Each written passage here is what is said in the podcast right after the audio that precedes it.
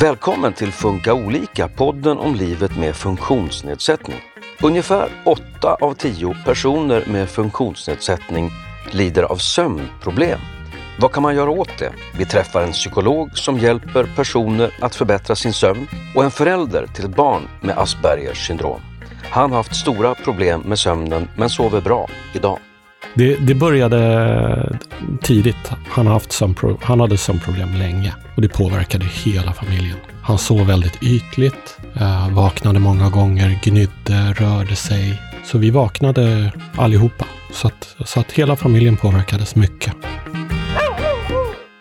Jag heter Susanne Smedberg och jag börjar med att hälsa dig välkommen, Jonas Bengtsson. Tack så mycket. Du är förälder till Sebastian, åtta år, och eh, han fick diagnosen Aspergers syndrom när han var 5-6 år och hade sömnproblem redan i 3-4 års ålder. Ja, det stämmer. Och vi ska ju fokusera här på hans sömnproblem, men berätta lite kort. Vem är Sebastian? Sebastian är våran son i familjen.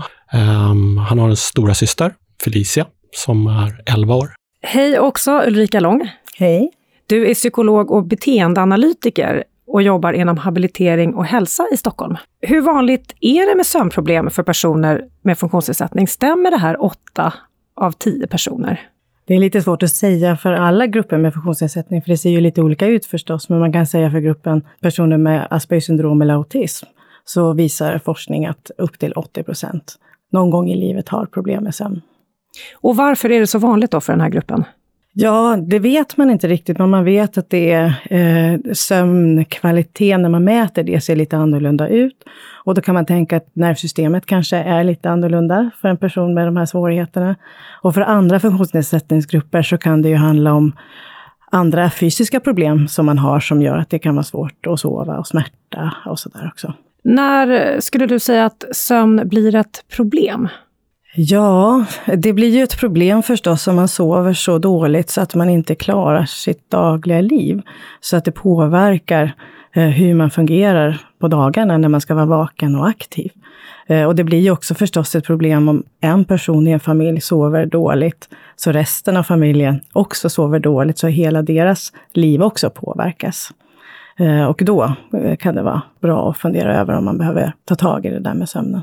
Hur var det för er då, Jonas, eh, med eh, Sebastian och hans sömn? När märkte ni av att det var liksom jobbigt? Det, det började tidigt. Han, haft sömnpro, han hade sömnproblem länge och det påverkade hela familjen. Han sov väldigt ytligt, eh, vaknade många gånger, gnydde, rörde sig. Så vi vaknade allihopa. Så att, så att hela familjen påverkades mycket. Och ni förstod att det här var någonting utöver vanlig sömnproblematik? Ja, det gjorde vi. Uh, nu har Sebastian också allergier. Både matallergier och allergi mot pollen. Det, där vi började med sömnproblemen, det var att vi tog tag i uh, matallergierna och vi tog tag i pollenproblematiken. Eh, uh, Så när han fick medicin, då hjälpte det honom. Så att det blev en klar förbättring där. Vi stoppade också in ett uh, luftrenings luftrenare för att ta bort pollen i luften. Uh, så, så där tog vi stora kliv med sömnen, men, men uh, det hjälpte inte fullt ut. På vilket sätt hjälpte det inte fullt ut då? Han sov fortfarande ytligt, vaknade, rörde sig, svettades mycket på natten. Men det var ändå en stor förbättring, så med det så det var ju skönt liksom.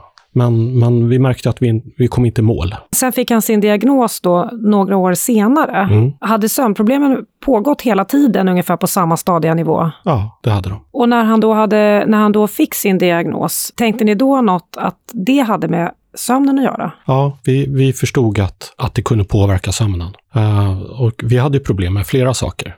Med, vi hade problem med hygien, vi hade problem lite grann i förskola, vi hade problem med andra saker.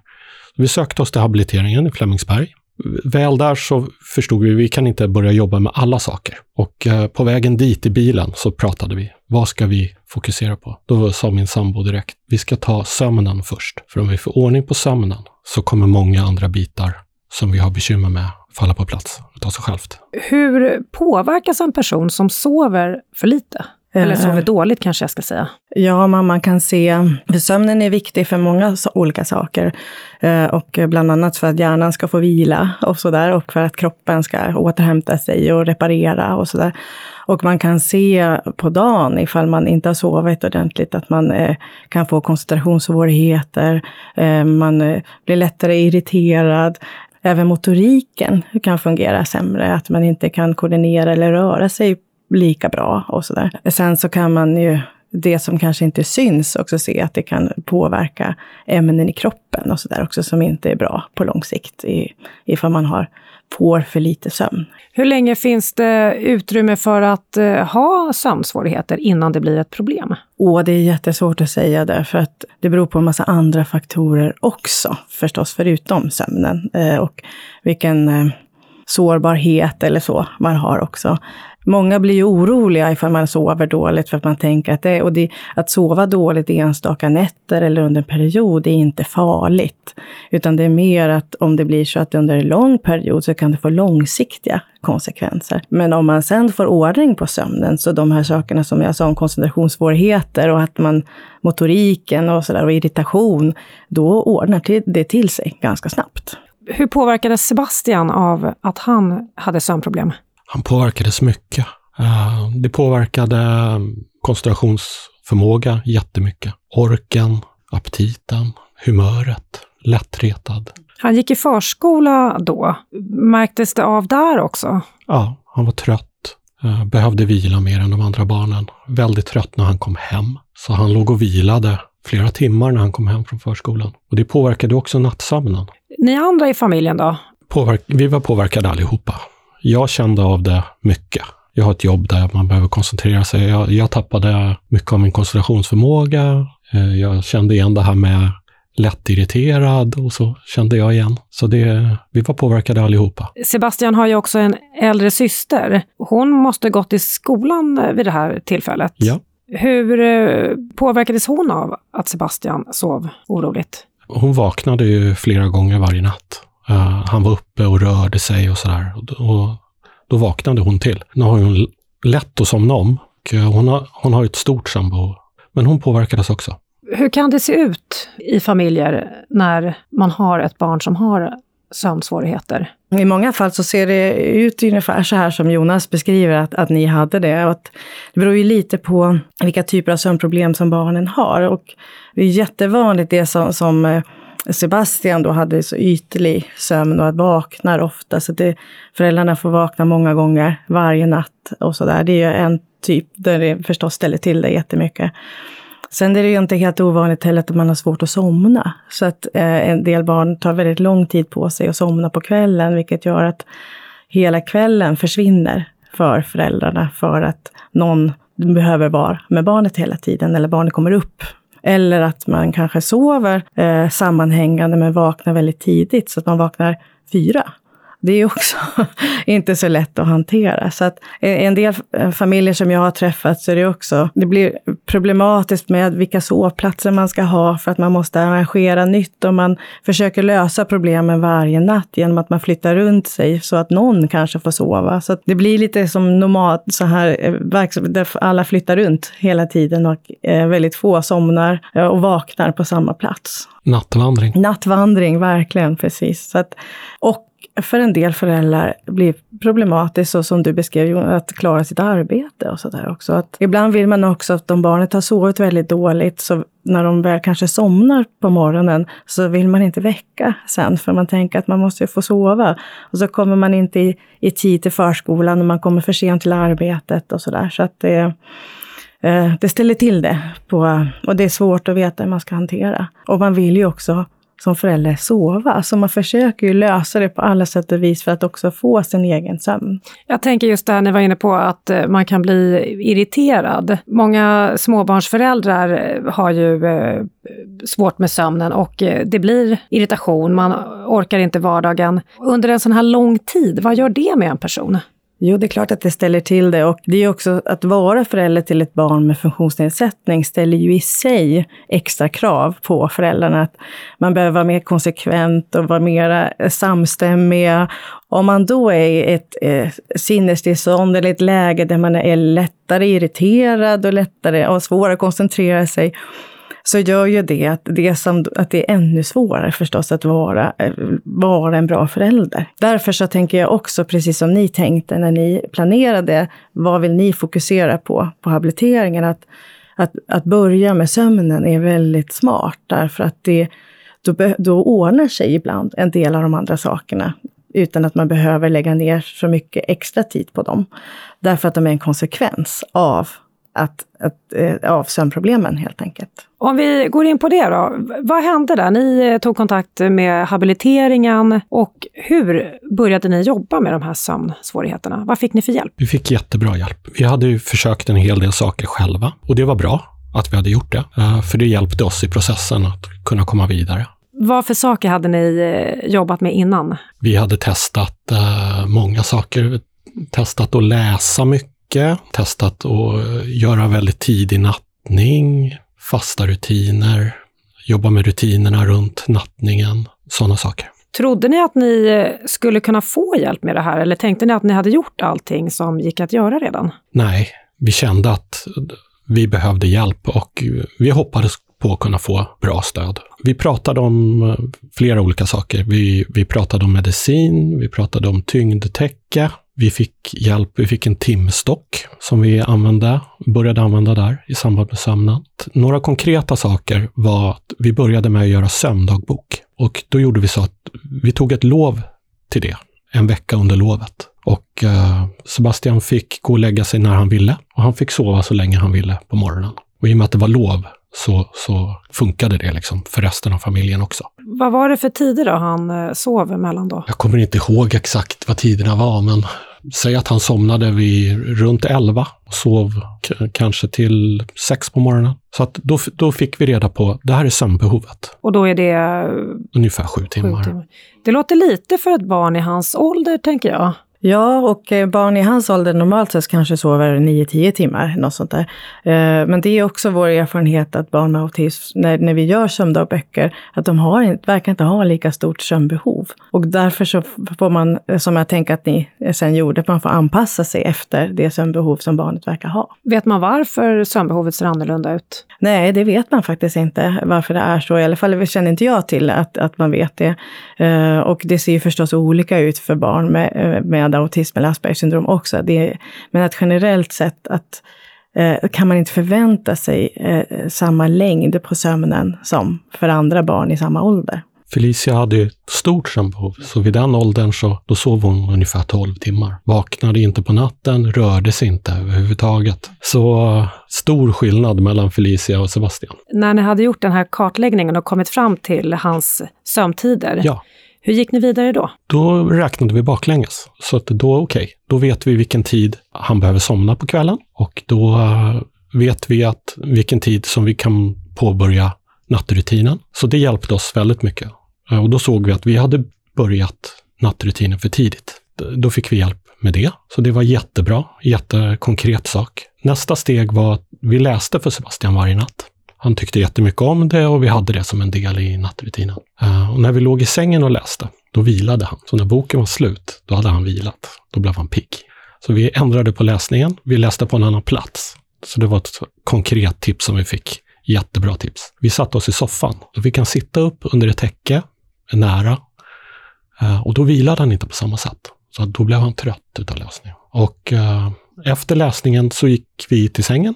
Då fick han titta på platta en kort stund. Och efter ungefär tio minuter så somnade han. Här tänker jag att det är liksom tvärtom emot min föreställning. Alltså platta blir man pigg av. Det är ju det man ofta hör, inte mm, kolla mm. på platta och mobil innan sänggående. Alla sådana här riktlinjer som kommer, eh, tänker jag, eh, kan ju gälla generellt. Sen måste man alltid pröva i varje enskilt fall, för varje barn, så att säga, på vilket sätt blir det bra nattrutin och på vilket sätt kan man hjälpa det här barnet att komma till ro.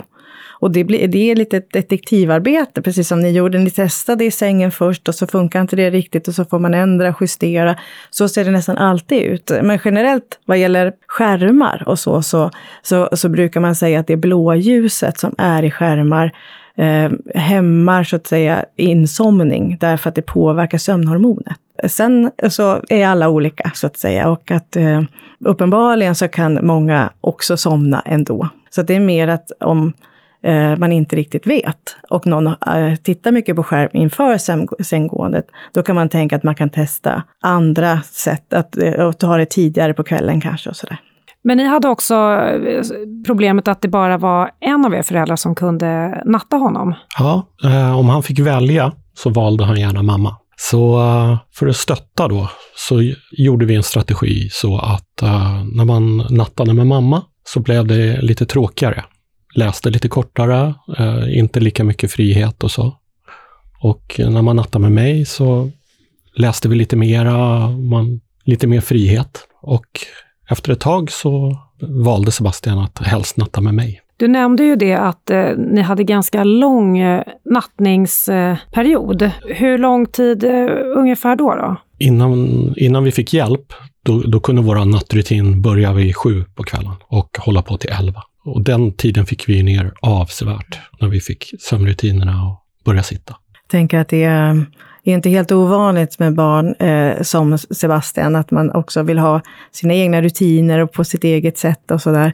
Och att det är ju också bra för en familj att det, kan, att det också kan fungera med båda föräldrarna, därför att man inte alltid kan vara hemma och så.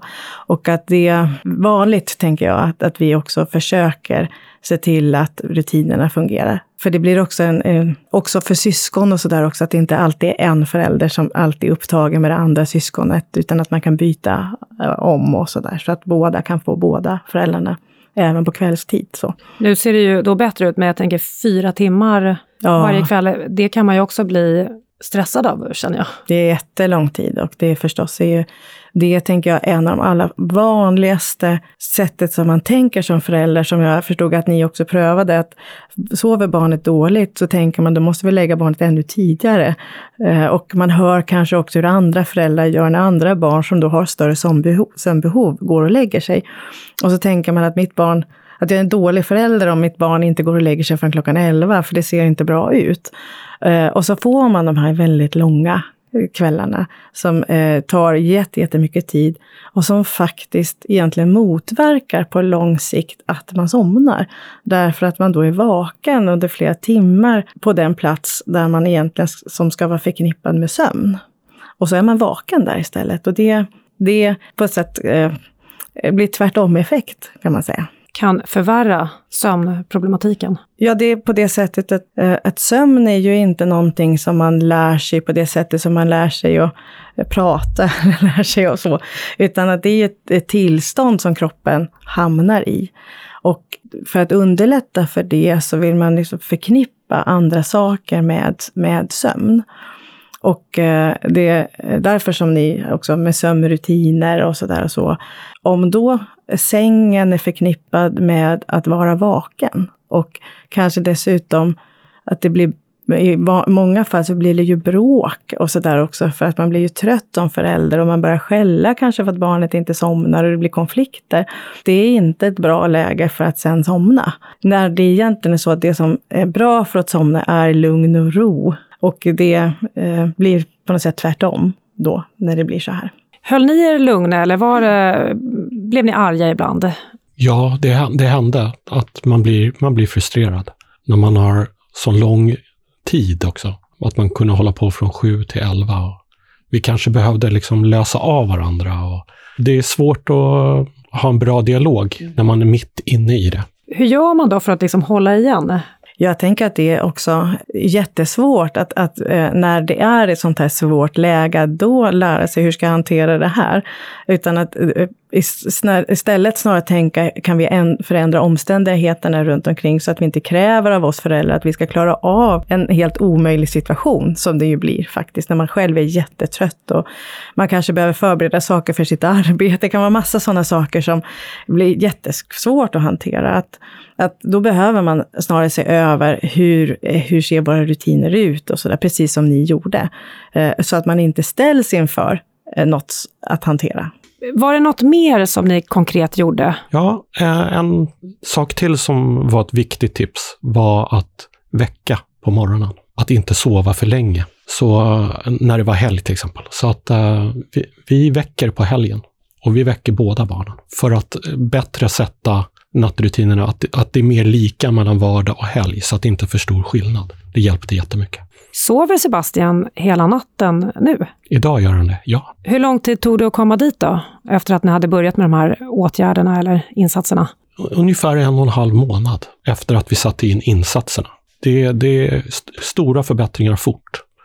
Och förbättringar under hela den här tiden. Och eh, det har hållit i sig. Tycker det låter som ganska kort tid ändå för att nå det här resultatet? Eh, min erfarenhet är att man, om man väl börjar ändra sina rutiner och eh, så som ni gjorde, så går det ganska snabbt. Men jag har erfarenhet av att det kan börja ändra sig redan på en vecka, så kan det se annorlunda ut. Eh, det svåra är sen för att hålla det i det sen och precis som ni säger, att inte rucka på det här sen när det är helg eller när det börjar gå bättre eller om barnet är sjukt och sådär. Så att man försöker ändå hålla på den tid som man vet att barnet behöver och inte helt plötsligt sova längre och sådär. Vad krävs av föräldrarna för att lyckas genomföra det här? Egentligen är det så att under den här perioden man gör det här aktivt, då kan det vara så, beroende lite på barnets sömnproblematik, att man faktiskt får sova ännu mindre under en period än vad det är annars. Eh, för att man ska klara av att vara konsekvent och sådär. Så att vi brukar rekommendera om det är möjligt när man ska sätta igång, om man kan, att göra det när det är lov. Så att man inte måste gå till jobbet kanske, utan att man, eh, kan, eh, man skulle kunna vara ledig dagen efter. Men det är inte alltid som det är möjligt.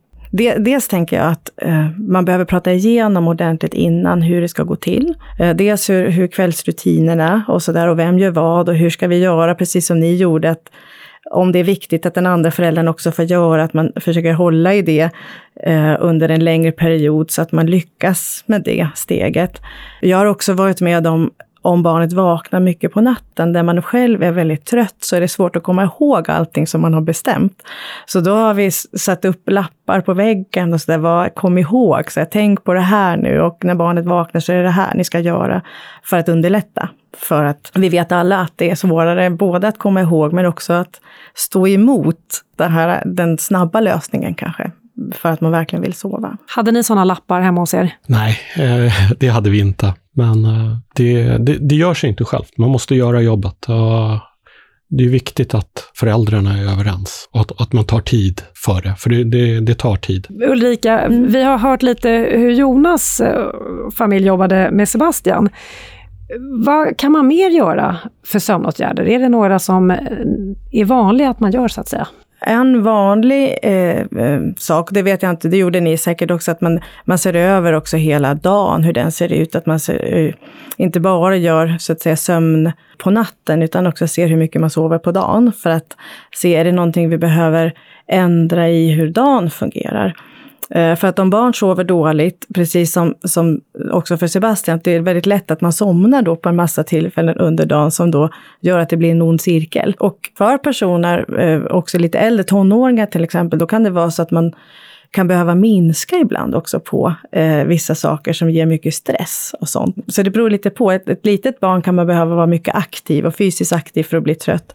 Medan om man är äldre så behöver man också vara det förstås. Men det kan också vara om man är belastad av saker som eh, man tycker är jobbigt och sådär, att man kan behöva minska ner på en del aktiviteter. Skulle det kunna vara fritidsaktiviteter då eller skolarbete? Ja, det kan vara olika saker så att man kan behöva göra en kartläggning också av vad mår jag bra av på dagen? Ifall det är så, ifall man blir orolig och så, så är det ju, har man en tendens när man ska somna sen att tänka på sånt som belastar än. Eh, och, och om det då är mindre saker som man är orolig för, så är det mindre tendens till att det gör att man inte somnar, till exempel. Eh, sen så ser man ju också över överhuvudtaget eh, mat och äter man ordentligt? Är man liksom, så att man inte är hungrig till exempel. För det är en sån sak som också kan göra att man vaknar eller har svårt att somna. Och att man inte äter saker som gör att man blir för pigg för sent och sådär. Sen så beror det ju lite på om eh, vad problemen är. Om det är så att det är mest insomning som är, då, då satsar man ganska mycket på att få till bra kvällsrutiner och, eh, och håller dem någorlunda i tid och man bestämmer när de ska börja och så där så att man har en tid för sänggående. Om det är så att barnet vaknar jättemycket på natten och det blir kalabalik där, då behöver man ha rutin. Hur, hur ska man hantera det på natten. Så att man har också ungefär samma eh, saker som man gör på natten. Eh, och om barnet är vaken länge på natten, att man då inte tänker att barnet ska ligga kvar i sin säng och vara vaken för länge, för då blir det samma problem som på kvällen om man är vaken för länge. Och då kan man behöva lägga in aktiviteter som man, om man tar upp barnet och gör någonting på natten som är lagom tråkiga. så att man ändå inte blir för pigg, men ändå inte förväntas ligga kvar i sängen. Eh, så att man sen kan gå tillbaka till sängen efter en stund. Så att då kan man behöva prata och gå igenom det rent konkret, hur man gör.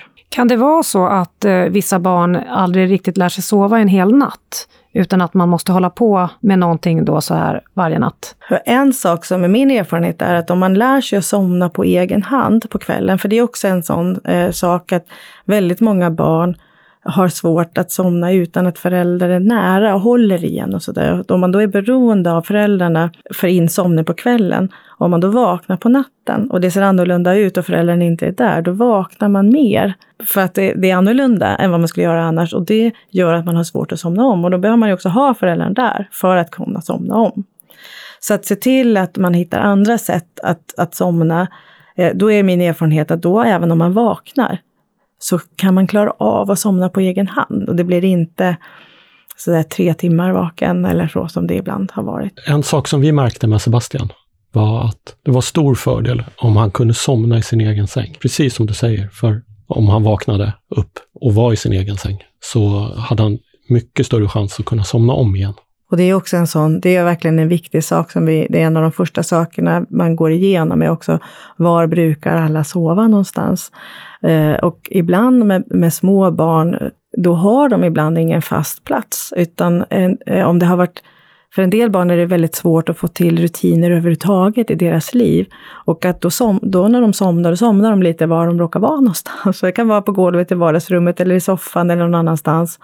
Och så bärs man sen av föräldern antingen till sin säng eller till föräldrarnas säng eller någonstans. Och då när man vaknar sen, då är det inte som det var när man somnade och då, då har man liksom aldrig lärt sig att somna där man sen ska sova hela natten. Och det är ett sätt det här att skapa association eller eh, underlätta för sömn, så ska miljön runt underlätta för det. Och underlätta för när man vaknar på natten, för det gör vi alla. Eftersom sömnen är sån att man också blir, får ytlig sömn. Och att vi vaknar till, men vi märker inte det. Och om det då är så att det är annorlunda runt omkring en, då går kroppens larmsystem igång som gör att det verkar, nu har det hänt något. Och då vaknar man onödigt mycket.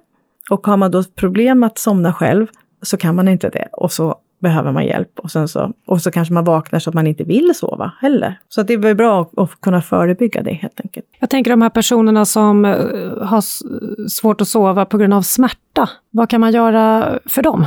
Då är det viktigt att tänka på dels vilken typ av säng man har förstås och eh, man kan behöva eh, få hjälp från habiliteringen med vilken position som man kan behöva ligga i och så. Och sen så för de som då behöver medicin och så där förstås att man då får det på något sätt inför eller under tiden så att man förebygger att man vaknar på grund av det. Eh, och det finns också, man får tänka på Eh, om man har andra typer av hjälpmedel eller ortoser och sådär som kan störa sömnen, hur de ser ut och sådär så att man förebygger så att de inte stör sömnen för mycket. Det kan också handla om problem med andning om man har den typen av funktionsnedsättning. Att, eh, man behöver tänka på hur man ska ligga, hur positioneringen så att säga, ska vara så att man inte får problem med sin andning under natten. Och det finns ju sängar och så som man kan ställa in på ett sätt för att underlätta just för den här personens sömn. Du nämnde mediciner. Eh, finns det några hjälpmedel som är ganska vanligt att man ger till personer som har sömnsvårigheter? Ja, dels om vi pratar hjälpmedel, och det nämnde ju Eh, du Jonas om tyngdtecken. Nu vet jag inte om ni prövade det, men det är ju väldigt vanligt att man vill pröva och det betyder att det är ett täcke som är lite tyngre än för att en del personer upplever att de somnar bättre med en viss typ av tyngd på sig. Och det kan man också få, eh, få kunna prova ut på habiliteringen. Och det, man kan också, och vill man pröva det så kan man, man kan köpa sådana, men man kan också få det som utskrivet som hjälpmedel och då är det en viss summa som man får betala. Prövade ni någonsin tyngdtäcke eller annat hjälpmedel? Nej, vi hade det uppe för diskussion, men vi valde att eh, inte börja där. Därför att om man ska sova borta och sådär, då behöver tyngdtäcket följa med. Så att vi, vi såg ett bekymmer där. Så att eh, vi, vi hade det uppe, men och eh, det har visat sig att vi klarar oss bra utan, i vårt fall. Och rekommendationen är ju ofta, om det skulle vara aktuellt med det, att man ändå eh, först ser över så att säga, hur dagen ser ut och eh, hur man underlättar för sömn på olika sätt, eftersom det är ju viktigt att man också klarar av det ändå, så att säga. Så. Men att det skulle kunna vara ett komplement. Eh, så som man har sett så verkar man gilla den här typen av tecken. Men det är inte självklart egentligen att det påverkar liksom sömnkvaliteten när man mäter det. Eh, men att det är förstås en, en viktig faktor att man lättare känner att man somnar in med det. Jag tänkte vi skulle börja avrunda nu, men när man då väl har fått ordning på sömnen, vad är viktigt för att den sen ska bibehållas? Ja, en sak är ju eh, så som vi har pratat om här, att man tänker på om man har haft problem med sömnen, att man försöker hålla på de rutiner som man har övat in och att man håller på den tid som man har kanske satt för sitt barn, att man inte ruckar på det för mycket. Och just att om man har lärt sig att sova i sin egen säng, att man också gör det nästan alltid, även när man är sjuk och sådär. Eh, sen så om man det blir en period med lite sämre sömn igen, för så, det kan verkligen vara så att det kan gå lite upp och ner. Så är det ofta så att man inte ska hitta på något annat sen, utan man, då går man tillbaka och gör, gör det som man gjorde från början, så att säga. Eh, för det kan vara så att man har ruckat på det lite för mycket kanske. Och sådär. Har ni haft eh, några bakslag när det gäller Sebastians sömn? Vi, vi får bakslag när pollensäsongen kommer, i och med att han har den problem, problematiken också. Och det tror jag alla som är pollenallergiska känner igen sig i. Men den vet vi att den kommer, så att uh, vi sätter in medicin tidigt. Och hur har han eh, förändrats då sen han började sova bra? Han har förändrats mycket. Vad gäller sömnen så har den bara blivit bättre och bättre. Hans sömnbehov har blivit större eh, mot när vi gjorde kartläggningen, så att eh, det är liksom jätte, jättebra. Eh, det, det, påverkar honom, eh, hans koncentrationsförmåga, hans glädje, hans temperament, hans aptit. Det är stora, stora förändringar. Ulrika, om man känner igen sig i det här och behöver hjälp, var kan man vända sig? Ja, har man ett, bar ett barn med funktionsnedsättning så kan man ju förstås alltid vända sig till sin habilitering och höra vilket stöd man kan få där. Eh, sen är min erfarenhet att en del av de tipsen som vi fått här från Jonas, att man kan alltid pröva och se att eh, förändra lite av sina rutiner på kvällen och sådär, så kan det göra ganska stor skillnad på kort tid. Men sen beror det på graden av svårigheter och eh, då kan man alltid söka, eh, söka kontakt på habiliteringen. Har du något sådant generellt tips för att uppnå god sömn? Ja, egentligen är det flera saker. Man behöver se över hur funkar jag, hur gör jag på dagen? Hur aktiv är barnet eller jag på dagen? Hur mycket sömn vill jag ha, så att säga, så att man tänker när ska jag gå och lägga mig? Och vilka rutiner ska jag ha som underlättar för sömn? Och försöka göra likadant ungefär varje kväll. Eh, och sen se över hur ser det ut där jag sover? Eh, är, min säng, eh, är barnets säng eh, skön? Är det tillräckligt svalt? Är det störande ljud? Andra saker så att man ser till att det är så bra som möjligt där man sover. Och eh, slutligen då Jonas, eh, är det något i det ni har gjort som du tycker var extra bra för att komma i ordning med sömnproblematiken för Sebastian? Ja, de här små konkreta sakerna som vi fick tips, de var ju liksom hörnbitar. Väldigt tacksamma för den hjälpen som vi har fått. Mitt råd är till föräldrar att söka hjälp utav habiliteringen. Eh, var öppna, ärliga, prata igenom innan så mycket ni kan. Så att man liksom har så, så stor samsyn som möjligt. Prova olika saker innan, för det hjälper. Så när man pratar med habiliteringen så, det här har vi testat och det här har vi testat. Och när vi gjorde så så hände det och när vi gjorde så så hände det. För de sakerna hjälper till att ta processen framåt.